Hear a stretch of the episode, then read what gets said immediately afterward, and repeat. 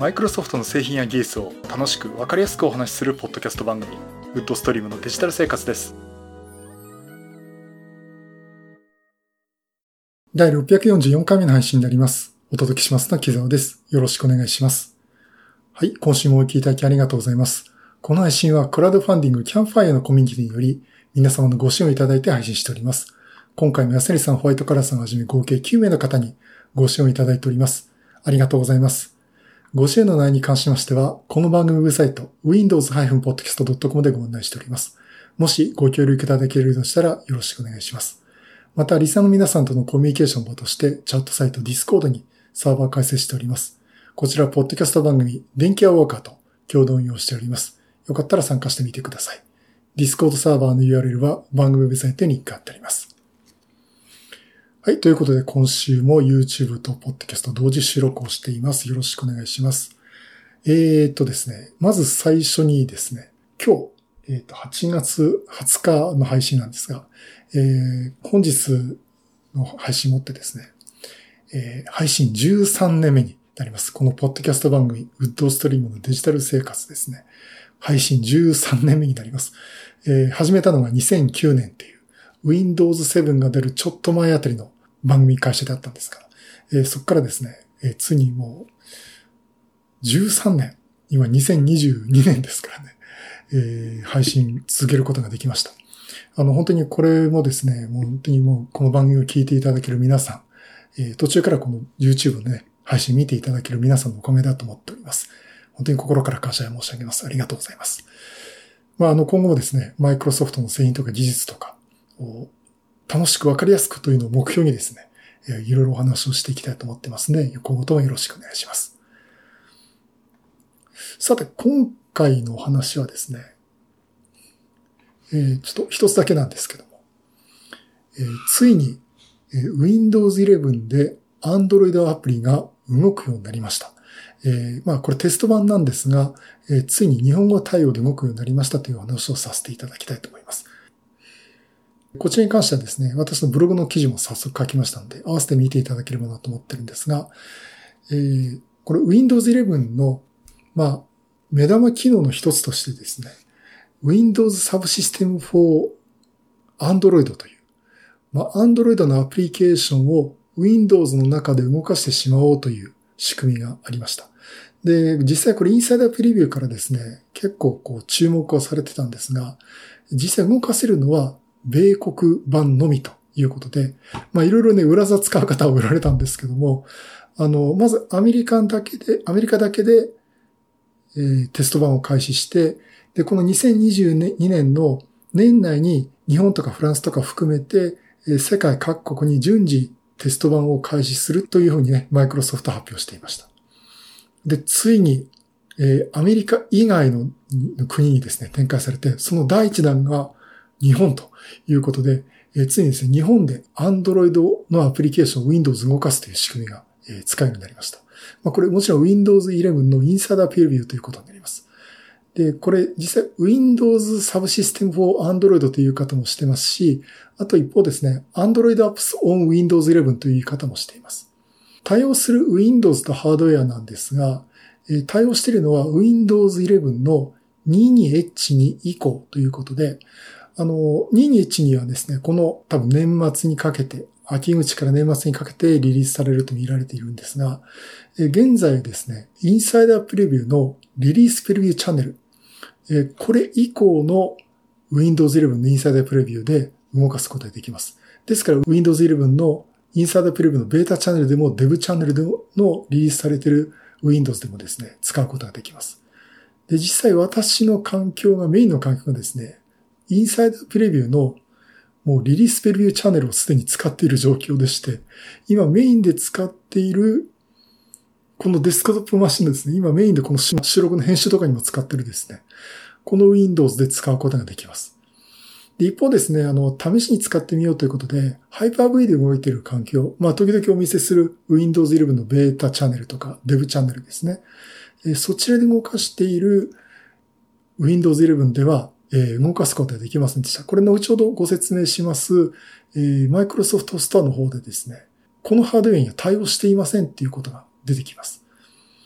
ということで、Windows 11のリリースプレビューチャンネル以降の 22H2 で、かつ実機環境、仮想マシンじゃない環境で動かすということができます。で、対応するハードウェアですね。こちらはですね、この Windows 11が動かす上で、メモリーを 8GB 以上。で、第8世代 Core i3 以降ということになります。そして AMD の場合は AMD Ryzen 3000番台以降ということになります。そして、ARM 版ですね。こちら、Qualcomm のスナップドラゴン 8C 以降ということで、まあ、実際は Surface Pro X でですね、動かすことができます。で、ここまで聞いてね、今話題の M1、M2 Mac で動かせるかっていうと、おそらくね、仮想環境で動かすっていうことになるんで、ちょっと動かないかもしれないし、今提供されている ARM 版の Windows 11ですけども、正式版は、21H2 なんですね。ビルドね、22000318。ちょっとそれ今日ユーマグのミーティングでインストールを実際みんなの前でしててですね、そのバージョン番号を確認したんですが、という状況で、おそらくインサイドプレビューではないんで動かすことはできないっていうのと、まあ、インサイドプレビューでも仮想環境だとどうだろうっていうところでね、ちょっとまだわからない状況です。まあ、実際動かせる環境っていうのはですね、Microsoft のサイトの方にね、公開がされています。まあ、Requirement for Public Preview で Windows Subsystem for Android っていうことでね、Android のアプリを動かせるのは、今言ったね、ものに限定されるということになっています。ではですね、早速ちょっと使ってみましょうということで、まあ、実際私インストールしてみました。で、まずですね、これ重要なのが、Microsoft Store のアプリケーションをですね、最新バージョンにしておく必要があります。普通、インサイドプレビューのリリースプレビューで普通に使ってるとアップデートされてるんで、特に記事される必要はないと思うんですが、バージョン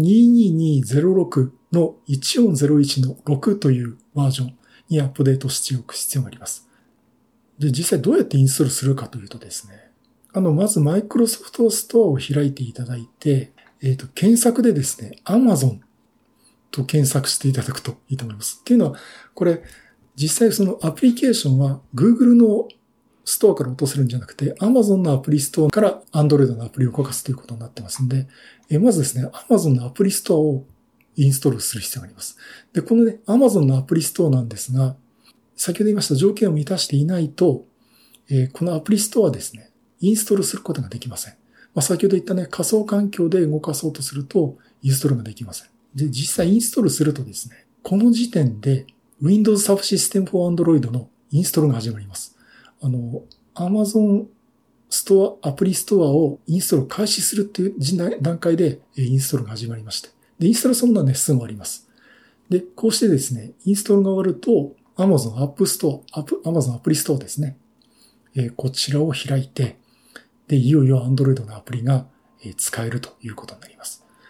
で、ここでですね、ちょっとこの後お話ししますけど、私最初これうまくいかなかったんですね。ちょっとその理由をね、後でお話したいと思います。で、Windows Store の中、Microsoft Store の中からさらに Amazon のアプリストアをインストールして動かす、起動するとですね、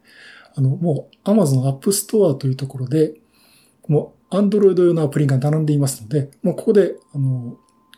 Microsoft Store からインストールするのと同じような感じでね、インストールをして使うということができます。まあ、例えば Kindle だとかですね、いろんなアプリとかがね、使えますんで、まあ、ちょっと選んで、まあ、例えば今これ YouTube の方ではですね、お見せしてますけども、これは、今一番最初にあったということで、まず最初に皆さんインストールしてるんですが、放置少女というですね、まあ、なんか私にはついていけないなっていう感じがするんですが、こういった Android のアプリが実際動かしています。で、実際これオートもなりますし、あとはですね、ポッドキャスト番組のアプリですね。まあ、こういったね、ポッドキャスト番組のアプリもインストールできて、まあ、実際私自身の番組も出てると。まあ、他にもね、いろいろとアプリインストールできますんで、インストールしていただくとね、結構遊べますんで、試せる環境をお持ちの方はですね、ぜひ試してみていただくといいかなと思ってます。で、一件問題があったんですね。私のブログにも書いてるんですけども、インストールしたときに、Amazon のストアアプリを起動しようとして、ログインをしようとしたら、ログインできないっていうことがあったんですね。で、その裏に何かっていうと、Windows Subsystem for Android を起動しようとすると、バート Wi-Fi はインターネットにアクセスできませんと。これバート Wi-Fi って Android 内の、Wi-Fi エミュレーターですね。これがインターネットにアクセスできませんというエラーが出て、Android アプリがね、起動できないっていうのがありました。Android アプリが起動できないというか、Windows Subsystem for Android が起動できないということが起きてしまいました。これただ、何人かの方はうまくいってて、うまくいってないと私だけだったんですね。で、これね、とりあえず暫定的に同じようなことがあった方にですね、ちょっとお話ししたいんですが、非常にこれ暫定的な処置なんですが、Windows のファイアウォール、これをですね、オフにすると、動かすことができます。アプリを起動することができます。ただ、セキュリティ上の問題がありますんで、ちょっと推奨できないんですね。あくまでも実験的に試すという方に、ちょっとやってみてはいかがでしょうかということで、コントロールパネルからですね、ファイアウォールの設定を開いて、Windows ファイアウォールを無効にするという設定をすると、Windows Subsystem for Android が動かすことができるというふうになりました。ということでね、まず、インサイダープレビュー版ということで、Windows Subsystem for Android が日本版 Windows でも、日本リージョンでもですね、動かせるようになったということになります。非常にこれ目玉機能の一つでもありますんで、私自身 Android のアプリってあまりいじったことがなかったんでね、この機会にちょっといろいろ試してみたいなと思っております。ということでね、ぜひこの環境をお持ちの方、また試してみたいという方は、あくまでインサイダープレビューはお試し版ということを理解した上でですね、インストールしていただいて、実際試してみて、実際ね、Windows 11で Android アプリが動くということをね、試してみていただくといいかなと思っております。はい、以上ですね。今回は Windows 11で Android アプリを動かすという、Windows Subsystem for Android、もしくは Android Apps on Windows 11の機能がついに日本でもインサイダープレビューで使えるようになったという話をさせていただきました。はい、第640回はAndroid アプリをついに Windows 11で動かすことができるという話をさせていただきました。もう本当にこれはね、なかなか大騒ぎだったんじゃないかなというところで、いろんな、知り合いのお友達の方がですね、いろいろブログにも書いてますんで。で、ブログに書いてる方も大体最初この放置少女ってアプリケーションを動かしてるという感じなんですけども、これからもね、いろいろこう幅が広がっていくと思いますし、そのAndroid 用のアプリを開発して Windows 内で動かすっていうことを、もちろん開発環境でもできるようになってるんですけども、こういったことをね、試すことができますんでね、この機能はちょっとこう注目して、正式リリースの時もね、また改めてお話をしたいなと思っています。とにかくLinux が動かすってWindows Subsystem for Linux ね、WSL と、あれと同じような仕組みでね、動かすってことになってますんで、ほぼ互換性っていうかですね、Android そのものを動かしてしまってますので、互換性の意味でね、ある程度、安心できるかなと思っております。ということでね、冒頭にも話しましたように、もう今回の配信で13年目と13周年ということでね、本当に長く続けさせてもらってるなっていう。よく木澤さん続きますねって言われるんですけどね、次休んだらもう続かない。次休んだら続かないっていう感じでね、やってましたんで、そういった感じで特にこう長く続けてようっていうことをあんまり意識しないで、とりあえず今週配信しよう。で、とりあえず次の週も配信しようとかね、そんな感じでやってますんで、それでなんとかこう13年間続けていられるのかなというふうに思っています。また来年ね、14年目ですとか、さらにその次15年目ですということをですね、